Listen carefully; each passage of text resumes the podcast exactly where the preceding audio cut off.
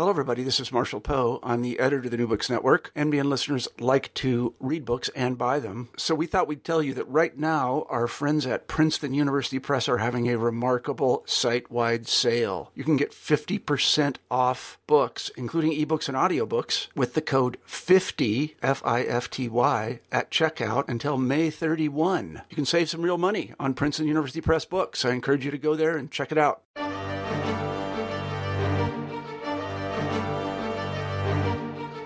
And welcome back to New Books in German Studies. I'm Chris Wojtek from St. Xavier University, and today we'll be talking to Albert Wu from the American University in Paris about his new book, From Christ to Confucius German Missionaries, Chinese Christians, and the Globalization of Christianity from 1860 to 1950. Um, Albert Wu, welcome to the show. Thank you so much. Thanks so much for having me. So, Albert, I was wondering if you could start by telling us a little bit about yourself. Sure. Uh, I was born in uh, the US, but I grew up mainly in Taiwan. I moved back with my parents when I was uh, six years old and spent uh, ages six to 18 uh, there. And then I came uh, as an undergrad to the US. I studied history at Columbia University in New York, where I studied a combination of European and American history and after that, uh, I spent a year in Europe uh, because I knew I needed to sort of get better at languages and uh, applied to study history at the University of California, Berkeley.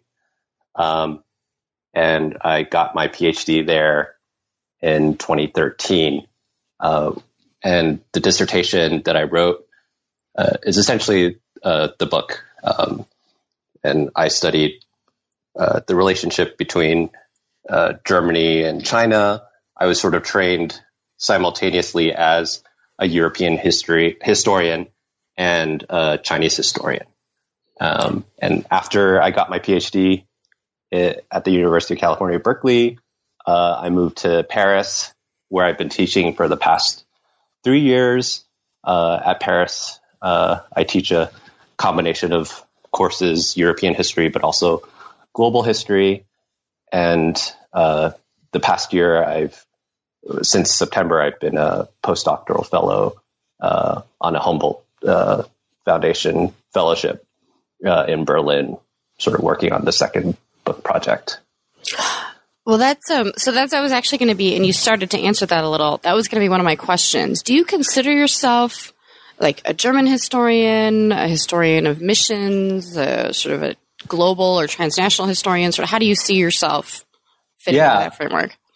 Um, I definitely started grad school thinking of myself primarily as a European historian, um, and I was trained. Uh, my main advisor uh, was Peggy Anderson, who's a 19th century German religious historian.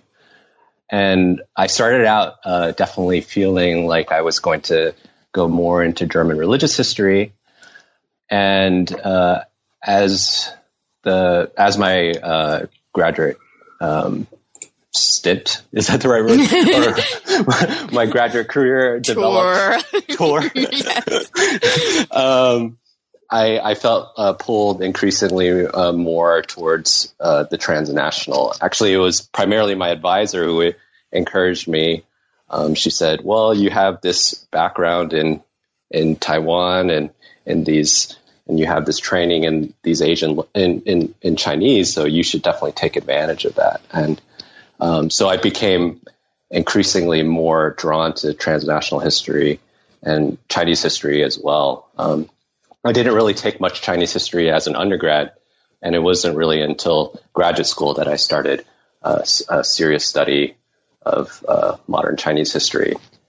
Um, so I think I still, uh, back to your original question, I, I feel like I primarily see myself as a European historian in terms of the, the questions that I ask mm-hmm. uh, about the, the fundamental um, issues that I'm interested in, such as religious conflict.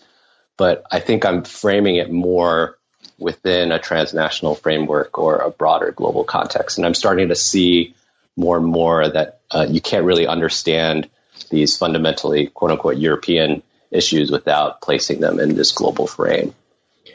And that absolutely that absolutely comes out in the book, which, by the way, I totally forgot to say I really enjoyed.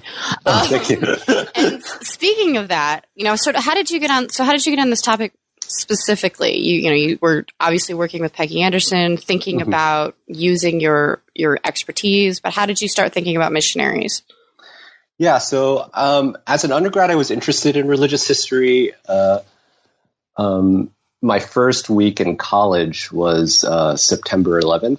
Oh, uh, goodness. Oh. Yeah, so I guess I was always interested in how religion shaped political action and vice versa, or how political mm-hmm. uh, behaviors shaped religion. Um, so I guess religious but religious history questions were sort of on my mind. So when I got to graduate school, um, my first project was actually on prison reform in Germany in the 19th century. And it was led by a group of these religious reformers uh, at the head of the Inner Mission, um, what they called the Inner Mission. Uh, this this uh, reformer named uh, Wichern, uh, Johann Hinrich Wichern, was sort of my main character that I was following. And uh, essentially, it was sort of a, a the the project was about um, conservative evangelical quote unquote evangelical reformers who tried to um, change the prison system um, along sort of more of a, a, a American model, uh, if you if you will. Um, and as I sort of looked at these reformers, I realized that the inner mission was completely tied in with the the outer mission too. And so I got pushed more and more to looking at what people were thinking about, not just inside of the German lands, but also outside of the German lands in uh, Asia and Africa. And so it, it, started out as sort of a 19th century social question pro, uh, uh, project and then sort of emerged from there. So uh, all that's to say is that uh, most of the the missionaries that I'm interested in, or that I looked at for this project at least, are more from the conservative uh, spectrum, theological spectrum. Um, so I was interested in sort of what these conservative uh, missionaries were doing, how they understood their project, uh, how they justified it theologically, um, as opposed to I think which uh, the more familiar narrative, at least among missionary studies, uh, German missionary studies, like the liberals, like Richard Wilhelm, for example, mm-hmm. who's who's much more familiar, I think, uh, in most historical narratives. Now, so I'm let's talk a little bit about you know you you you're segueing yourself very beautifully by the way. Uh, you talked a little bit about how the, these conservative missionaries and there's several groups that you that you focus on. You talk about the berlin missionary society. Mm-hmm. um, you talk about the society of the design word. Can you design the divine the design word the divine word. Can you uh-huh. talk a little bit about who these who these folks are what their what their thoughts are regarding china why china is uh, is a place that they start to look um, when they do in the late 19th century. Right, great. Um, so both I, uh, I, I designed the project uh, to be cross confessional. Mm-hmm. Um, most uh, of the missionary studies, whether it be in the American uh, Anglo American sphere or the French sphere, for that matter, or German sphere, uh, most of them are studies of either single denominations or of uh, single confessions, like either Protestant or Catholic histories. So when I when I was looking into writing the book or the dissertation, I wanted to make the project uh, comparative between. So I chose uh, the the largest or most uh, arguably the most influential uh, missionary societies in China, and I'll get get to the question about why China in a little bit, but um, as both the Berlin Missionary Society and the Society of the Divine Word, which is the the Catholic Society, uh, were products of 19th cent- the 19th century religious revival. Mm-hmm. Um, the Berlin Missionary Society uh, is older. Uh, it was founded uh, essentially uh, in 1824, but uh, the the founders of the society were all sort of um, awakened pietist leaders. Many of them had ties to uh, the Prussian state, um, and so they they basically could draw on uh, a certain amount of state support uh, from the Prussian state, but they also uh, essentially had quite a bit of a sort of uh, pietist revivalist outlook. Um, and essentially, uh, what that meant was that they were anti Enlightenment. Uh, they thought that the Napoleonic invasions of the early 19th century were a product of uh, the French Enlightenment, and uh, that the, their mission, so to speak, was to uh, re-evangelize both the German lands, but also uh, the lands uh, abroad. Um, the Catholic Society of the Divine Word, on the other hand, uh, is also a product of sort of the Catholic revivals of the mid 19th century, also uh, sort of anti-enlightenment and outlook, um, but they're founded much later and in uh, a different sort of po- set of political context, uh, which is that they were a product of the Kulturkampf. And uh, even though most of their founders were Germans, uh, the uh, initial uh, founding or the initial house where the Society of the Divine Word was uh, uh, was housed was in the Netherlands in in Steyl. So they had to move across the border because religious orders were banned by Bismarck under the Kulturkampf initially. Um, so both of them have uh, this very particular outlook, um, are very much forged in this moment of 19th century religious revival, but also uh, both the, the difference between them is that they they have sort of very different relationships to uh, the German state. Um, the Berlin Mission Society, to some to some extent, uh, I mean, to very much uh, a large extent, uh, much more much closer to the Prussian state, and the Society of the Divine Word, and some to some extent, much more antagonistic towards it and uh, so so that's sort of the background of them and why they're interested in China um, for both. Uh, so the Berlin Mission Society actually starts out sending most of their missionaries to uh, Africa. Um, so their their earliest missions is actually in uh, uh, in I, I, think what we would now call um, modern day South Africa. Uh, but they essentially are uh, inspired by some of the missionary tales, especially um, this missionary named Karl Gutzlaff, uh, who goes to China. He sort of partakes in the Opium Wars, and he comes back to Germany and um, uh, sort of whips up a, a China fervor, um, and and sort of regales people with all these tales about uh, about China. Um, and so uh, they basically start uh, sending missionaries to China uh, more seriously in the 1860s.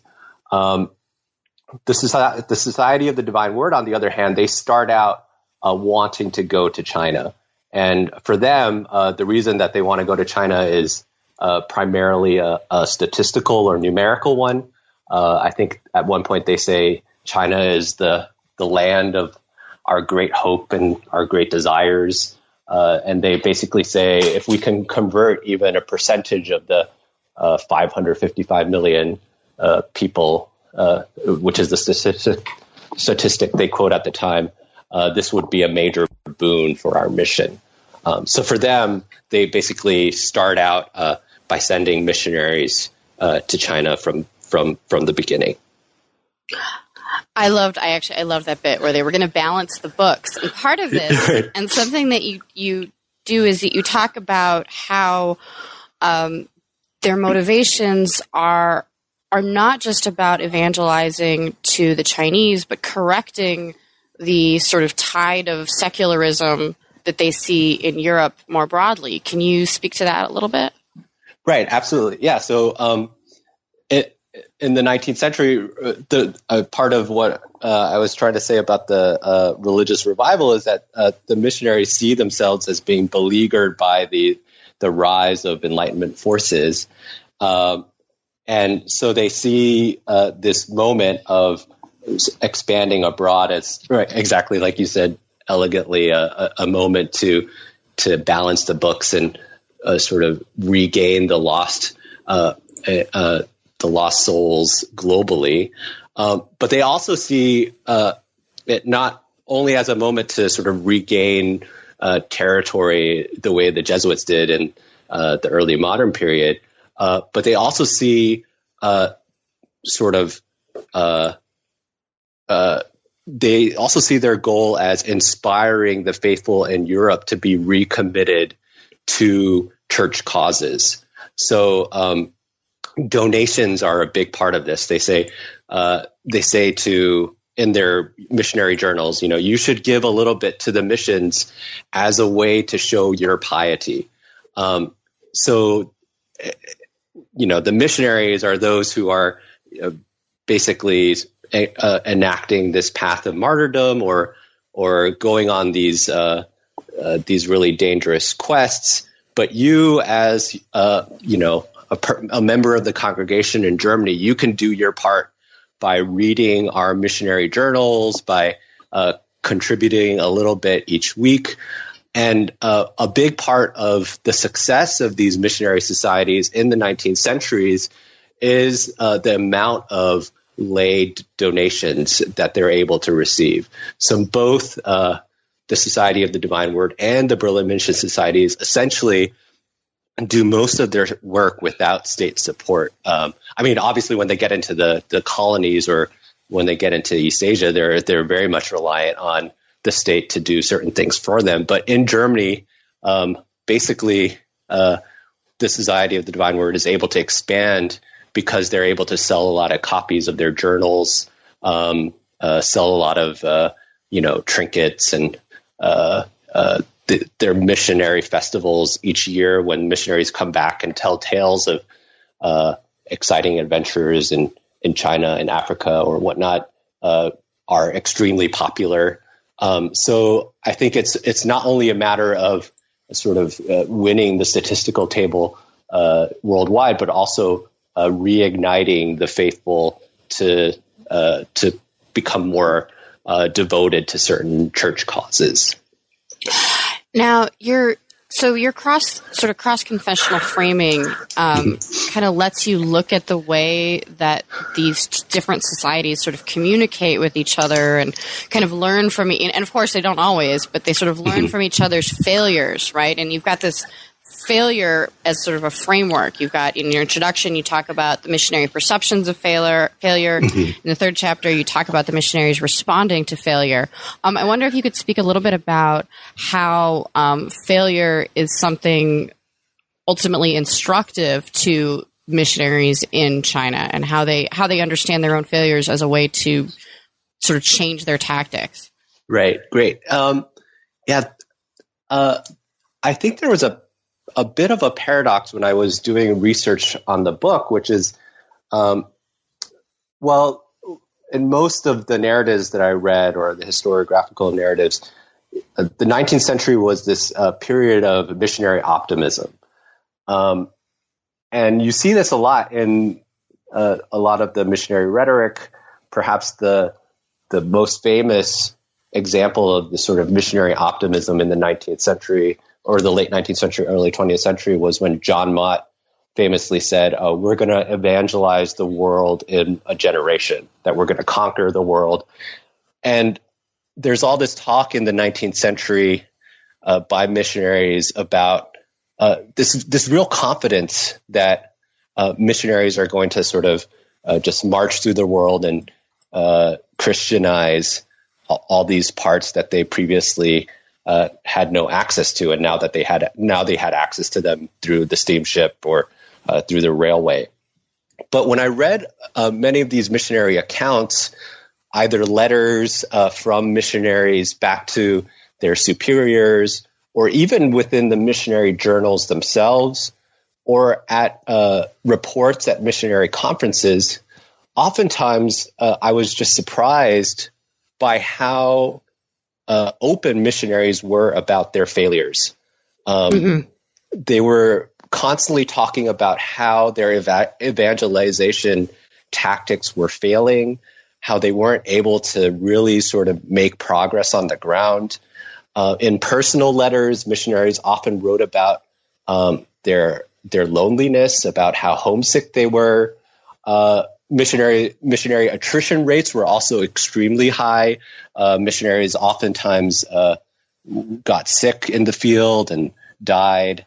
So so there are all these instances, and then there's also the the the political uh, realities of not being able to convert people on the ground. So throughout the 18 throughout the 19th century in China, for example, there are s- huge anti-Christian uh, demonstrations uh, and also anti-Christian violence. The most uh, sort of violent, uh, I mean, throughout the 1870s, there uh, there's anti-Christian violence on the ground. And in the 1890s, worldwide, there's there are these series of anti-Christian uh, sort of outbursts from Africa to uh, China, and perhaps the most violent of them being the Boxer Uprising in 1900. Mm-hmm. So you have all of these uh, sort of political realities where uh, uh, where missionaries are failing, and so I was just struck by that sort of paradox where, on one hand, you, uh, there was this sort of historical historiographical or, uh, to some extent, uh, the missionaries would also, also talk about this sort of missionary optimism. But on the other hand, there was this real sort of sense of failure. So I, I sort of honed in on um, these missionary reports about their own failures, and I realized that uh, the missionaries were uh, slowly but surely learning from their failures. Uh, they were actually responding uh, in these missionary conferences and at these journals to uh, this sense, this overwhelming sense of failure that they felt. And one of the tactics that they started to embrace uh, very slowly in the 19th century was that they started to turn towards indigenization or mm-hmm.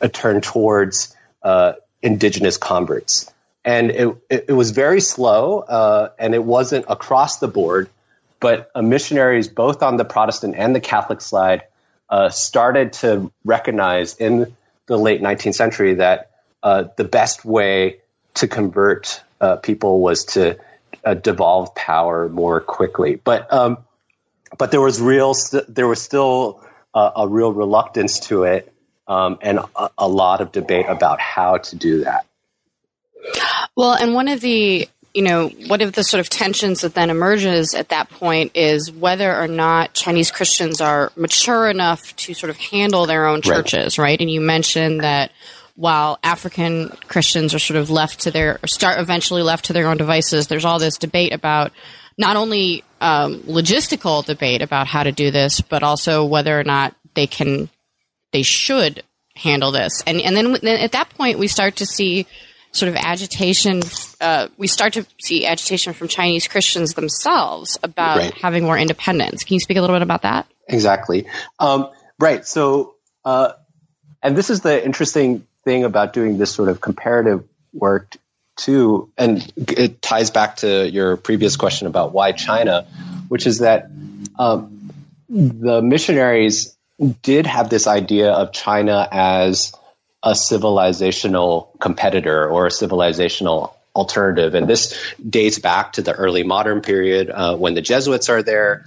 Uh, but there's this real idea that, um, and a lot of this in the 19th century is also mixed in with uh, a relationship to anthropology um, and sort of uh, the emergence of race studies. But uh, there's this idea that uh, in China, because China has this longer civilization, there's more of a resistance to uh, to uh, to China's conversion to Christianity, as opposed to uh, Africa, which supposedly has no quote unquote civilization and therefore is more ripe for conversion. Um, so there's this real idea uh, here in in China that missionaries really need to sort of tackle or grapple with um, the civilization that's on the ground, and mm-hmm. they call this, uh, you know, sort of Confucianism.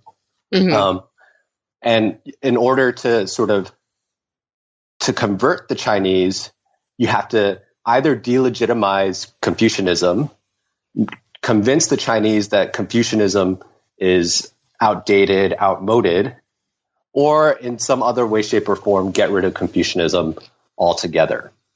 So there's this idea that uh, the major stumbling block in the 19th century uh, to China's Christianization is the continuing uh, uh sort of uh, grasp that or hold that Confucianism has on the Chinese population. Now, this, uh, and like you said, at the same time that missionaries are putting forth uh, these ideas in the late 19th century, early 20th century, uh, you start to have a cohort of Chinese Chris- Christians who had uh, the first sort of, uh, well, I mean, uh, Catholic conversion had has has many centuries, but uh, you know, Protestants really this would have been the second or third gener- second generation of Christian converts who are increasingly getting more confidence uh, in their beliefs. So, so they're also pushing back on the missionaries uh, and uh, trying to get sort of uh, more power and more local authority uh, on the ground uh, from both Catholic and Protestant missionary societies as well. And how that plays out too is that they're also pushing back in terms of um, how they see the relationship between uh, traditional Chinese culture or Confucianism and Christianity uh, too. This all, uh, you know, and all of this is unfolding against a backdrop of this new emerging form of Chinese nationalism, right? Mm-hmm. Which right. they have to sort of, um, and the Chinese Christians have to deal with this, right? To, and they have to sort of figure out how to explain Christianity and interpret Christianity as something that's not just an import. Can you talk a little bit about how nationalism and Christianity are in tension or not at various points at that at that moment?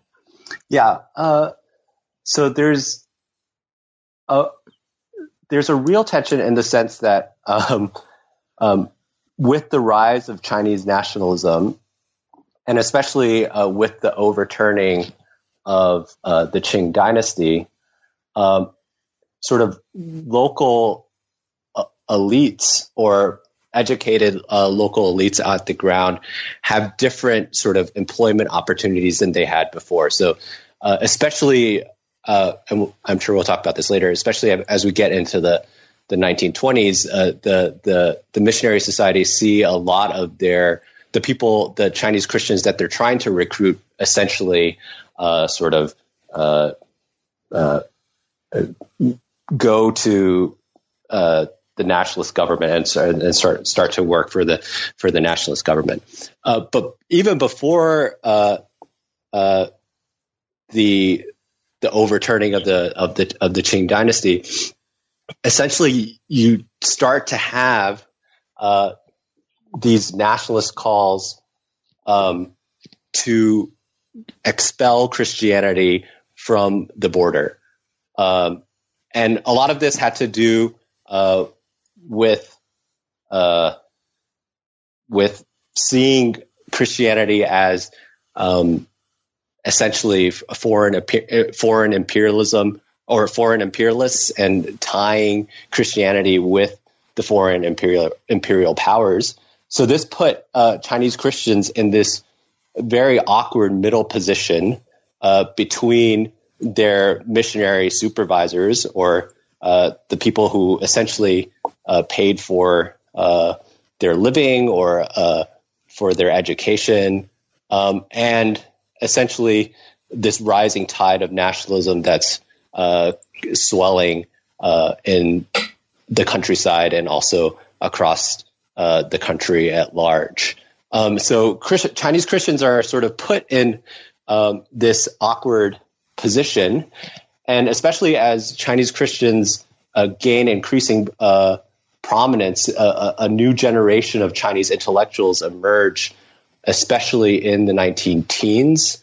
Um, they're increasingly putting more pressure on their missionary supervisors to say, look, if if you want Christianity to succeed, we really need to uh, get rid of this relationship to foreign imperialism.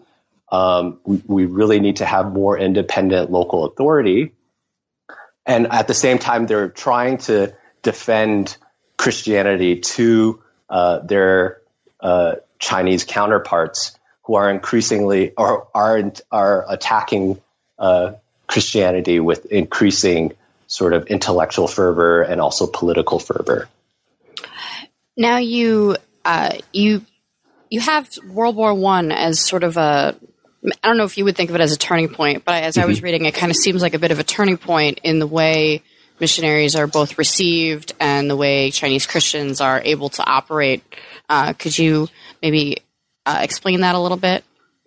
Yeah, absolutely. Um, Yes. So World War One is definitely uh, what I see as sort of the breaking point uh, that fractures uh, the missionary landscape and also the Chinese Christian landscape along several different lines. Um, and these these uh, these lines had already started to emerge before the First World War, but it's really uh, the First World War that uh, sort of sort of blows it all apart. Um, one line is uh, one that we just talked about, which is the rise of sort of Chinese Christian intellectuals and, and, and Chinese intellectuals who are increasingly uh, more critical of Christianity. But also uh, within the Western missionary uh, sphere, there, the First World War also fractures uh, a, a series of these different uh, alliances that had previously seemed to have been uh, improving. Primarily for the Germans, this was cooperation with American or British uh, missionaries. Um, uh, sorry, for German Protestants.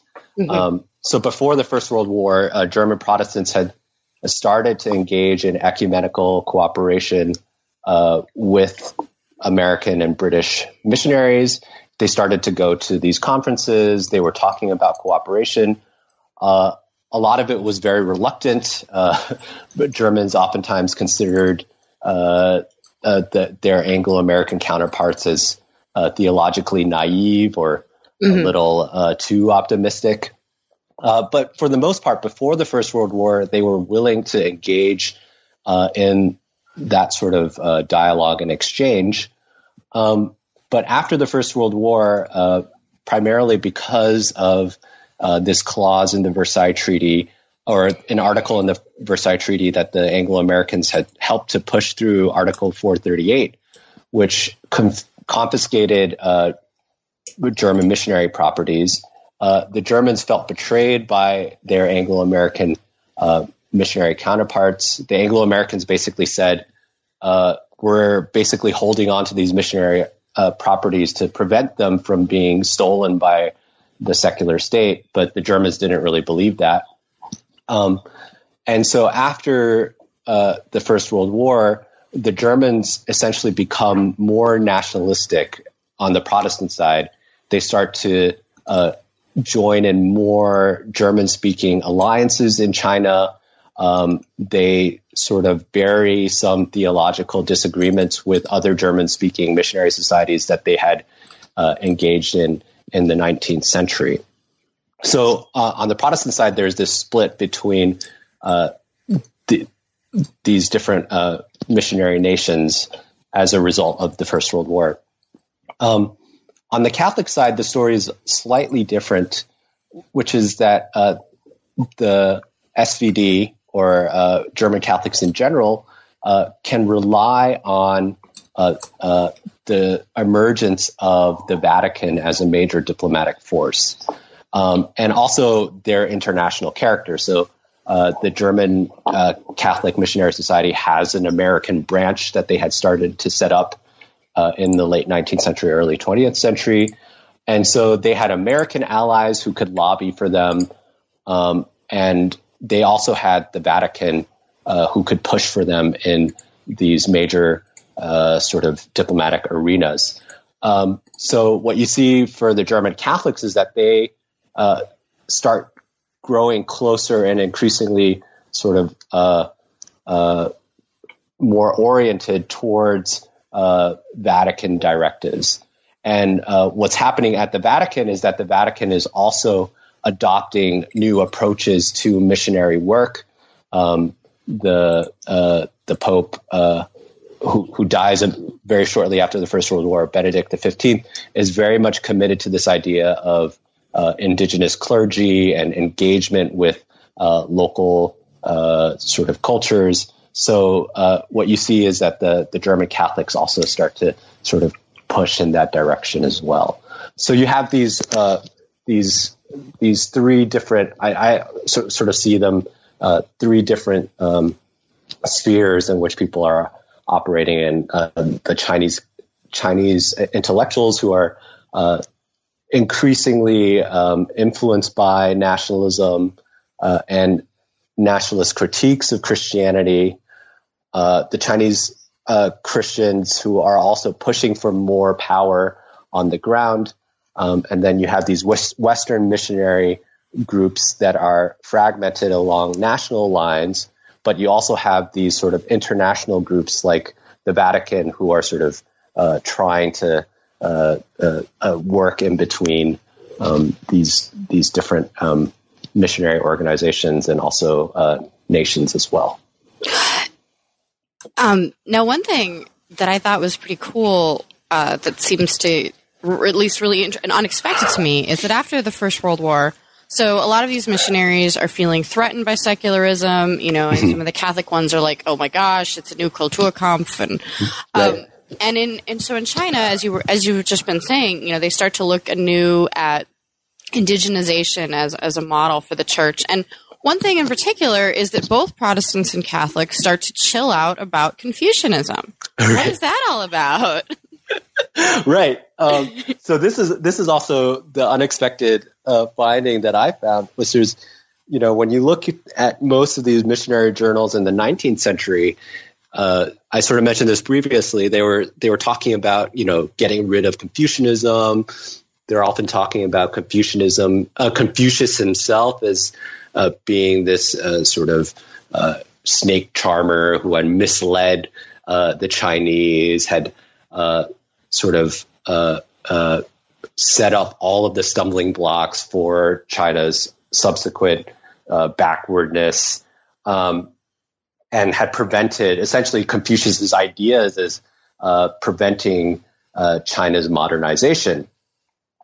But by the 1920s and the 1930s, uh, missionaries completely changed their tune. I mean, they're they're talking about Confucius as this sort of um, as a world historical figure. And uh, perhaps the most uh, obvious example that I found was this uh, Berlin missionary uh, named Karl Johannes Voskamp. Uh, and before the war, he was essentially one of the most vehement anti Confucian voices on the scene. Um, and he wrote a series of pamphlets essentially denouncing Confucius. And after 1919, uh, he no longer publishes any anti Confucian tracts.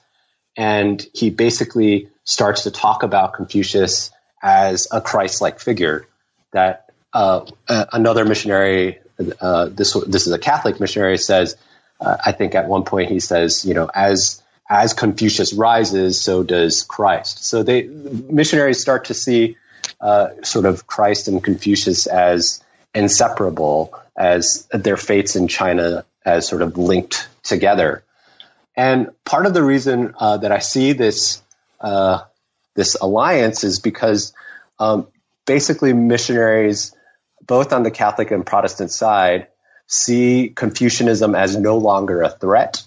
Um, that the bigger threat on on uh, the world stage and also the stage in China is the rise of communism and this sort of global secular uh, uh, atheist secular force. Um, and uh, part of this is uh, the German missionary experience in Germany, uh, where they see the November Revolution and they see the rise of the German left. Uh, but also, part of this is that they are sort of being uh, threatened and surrounded uh, in China as well. Uh, uh, the rise of these sort of Chinese nationalist, secular secular nationalists who are criticizing Christianity. Uh, but also uh, on the ground in uh, many of their missionary stations are being attacked by sort of what they consider communist robbers. Um, so by the 1920s, essentially, uh, these German missionaries, both Protestant and Catholics, see uh, communism or this sort of global secular uh, left as the bigger threat on the stage. And in, in order to survive in China, they reach out to their former foes, the Confucians, and they say, well, at least we can build an alliance with, uh, you know, uh, the Confucians in, in China because they're something that uh, are they're somewhat similar to us. They're a religion. Uh, they respect family values. They're traditional. Uh, so we can sort of have this uh, quote unquote religious alliance on the ground in China. And part of this also is that they're saying uh, Germany and China after the war are spiritually brothers now or uh, spiritually tied because we've both been on the uh, quote unquote losing side of the war. So, mm-hmm. so it's this sort of um, complicated uh, confluence of these different factors. But uh, essentially, I see it as uh, uh, that they're choosing Confucianism as a political ally because they see pol- uh, Confucianism as no longer their major threat in China. And there are an awful lot of threats in China. Um, it's been a, it's been a while since I've taken Chinese history, but I'm you know this this very tumultuous period where we've got rising nationalism, um, we've got the Japanese looming on the horizon, right. and it seems like the Second World War really sort of changes some Chinese Christian thinking about how independent they can really be. Mm-hmm. Um, and they sort of become convinced that they kind of they need foreign help. Um, can you speak a little bit about that? That's absolutely right. Yeah, that's absolutely right. So uh, essentially, um, the one of the through lines that I, I trace throughout the book is this uh, idea of you know so when did Chinese Christians actually become independent in these soci- in these two societies? And uh, I was just surprised that uh, that the independence of the Chinese Christians come so late that it comes basically uh, for both uh, missionary societies essentially in the 1930s. Um, and on on both sides, uh, essentially, it's because of the war um, that financially they're unable to continue, uh, especially for the Protestants, but also for the Catholics. They're uh, financially unable to continue supporting the missions in the same way. So they uh, are forced to give up power and devolve power to uh, local uh, Chinese Christians. Uh, but when this actually happens, when they actually do devolve power and uh, sort of give over this missionary control or control of the local congregations to the Chinese Christians, um, it turns out that many of the Chinese Christians uh, are, are, unhappy with this because this means um, that they're cut off from resources, uh, they're cut off from uh, their monthly stipends, or they're cut off from the ability to uh, sort of fix their chapels and that sort of stuff, especially during wartime. And what I found uh, in the archives is actually that there were oftentimes letters written by uh, the Chinese Christian leaders asking the Germans to continue to uh, support, uh, to, to continue to give them support, um, and not to sort of leave them behind. So uh, it becomes uh, this a, a, real story about political destabilization and how uh, this destabilizing um, broader context uh, really sort of shifts the way people talk about uh, indigenization. Where on the one hand, uh, the Germans who had previously been very reluctant to indigenize now say, okay, so we're going to give over control. And then the Chinese who had previously said, hey, give us more control now are saying, uh, actually, maybe we want you to stay a little bit longer. So, so the positions are are sort of constantly shifting because of the the uh, the sort of unstable political situation that's uh, that's that surrounds them. That's and and of course things don't get a huge amount better after the war because we finally get this well a victory of the communists and then you do this really interesting thing towards the end of the book where you, you kind of trace the experiences of Ling and Chen, Mr. Ling and Mr. Chen, mm-hmm. and their how they sort of accommodate themselves and their and their thinking and practices to to communism and its antipathy to religion across the board. Can you speak a little bit about them?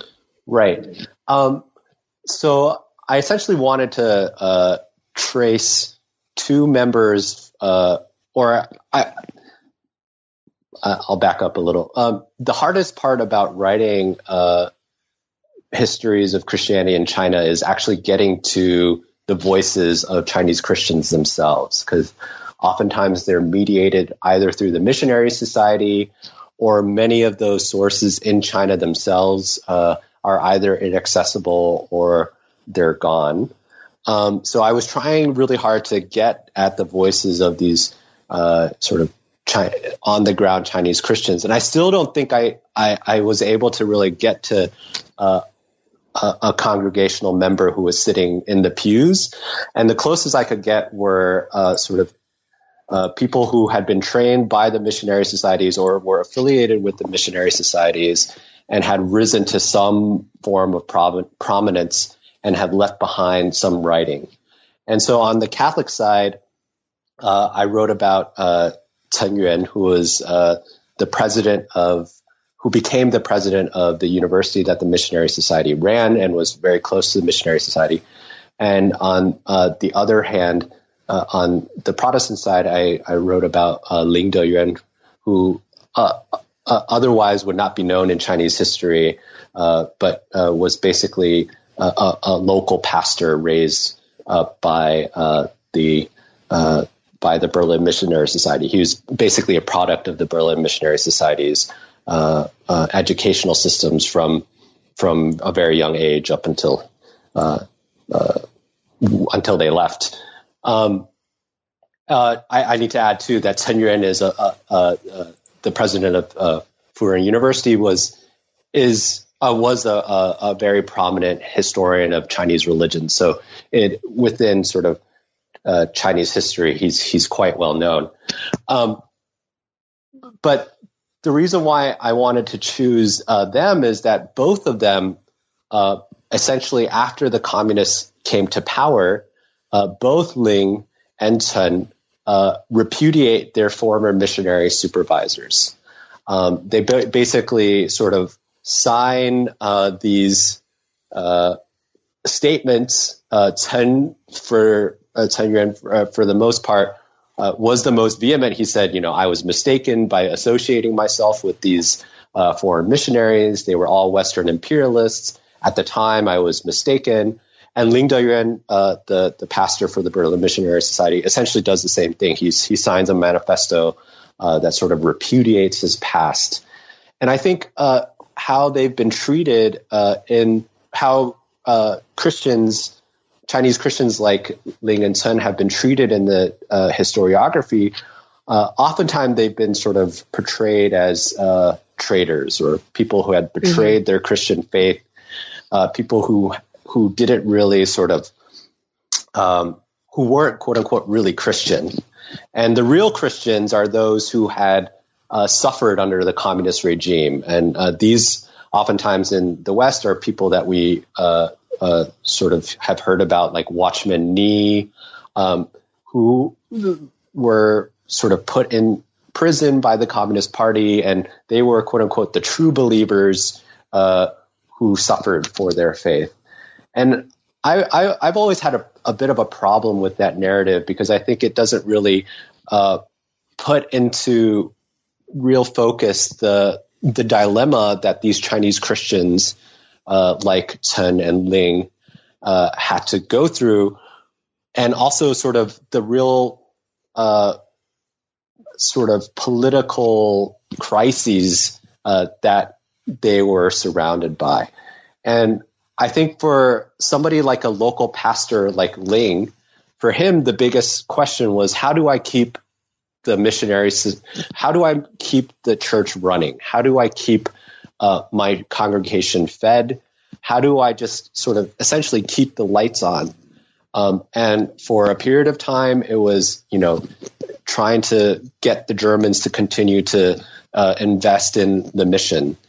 And now that the Chinese communists have come, uh, I'm going to have to accommodate to them and sort of make a political compromise with them in order to keep the congregation running. And in that sense, he does succeed. He the he he essentially uh, makes a compromise with uh, the Chinese Communist state, but he's able to continue to sort of function at the local level as a pastor, albeit as one that is sponsored uh, by the Chinese uh, Communist Party. For intellectuals uh, like Chen, on the other hand, I think it's he's put in much more of a difficult position in the sense that he's forced to make uh, thing, uh, make sort of statements uh, that sort of repudiate his past. And I think for for intellectuals like Chen, it's it's a real tragedy in the sense that um, he really has to sort of turn his back on uh, all of the uh, major accomplish, accomplishments that I, I think he he was able to sort of try uh, to to push forward in the 1930s and 40s, which is this idea of a more tolerant uh, uh, China, one which is religiously diverse and open, and that was sort of the the basis of his scholarship in the 1920s and 30s, which is he was he was looking into the past. Uh, it, you know, in, in previous periods in China, when China was open to all these different religious influences, and uh, he was thinking about how to reconstruct a new China based on this sort of religiously tolerant model. And for him, this was the the uh, the sort of the early period of the Yuan dynasty of the Mongols when there was this sort of religious di- diversity. And I think the real the real tragedy for intellectuals like Chen is that he he one doesn't really see that uh, that model come to fruition before his death, but also that publicly he has to sort of renounce all of those uh, those positions that I think he, he probably still held on to until his death. Okay, well, we've taken up quite a bit of your time. Um, now, I guess my final question is, what are you working on next? You said you're at a second book project. What's how's that going? Uh, it's uh, going slower than than I like. Um, the second book project is partly uh, an emergence from the first. Uh, so I, I uh, as I was doing work on uh, it's hard not to come across their medical work, and they missionaries were uh, sort of the main forces in setting up uh, hospitals and medical colleges uh, in China. And when I was working on the book, I, I always thought, okay, uh, I'll just sort of table this um, and come maybe come back to it.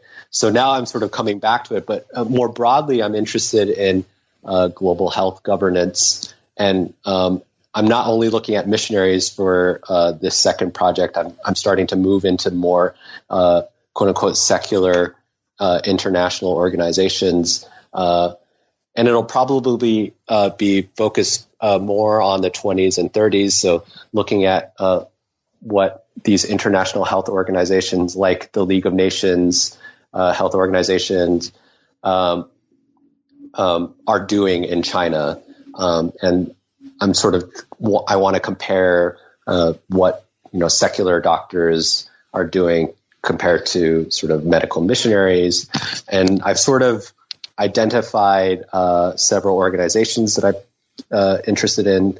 Um, so since I've been in Paris, I've been using the Pasteur Institute uh, archives, and the Pasteur Institute set up a, a lab in, in China, um, but also looking at these other European uh, tropical medicine institutes. So this year, when I'm in, as I've been in uh, Germany, uh, I've been at the Ham- Hamburg Tropical uh, Medical Institute, and they sent people to China as well.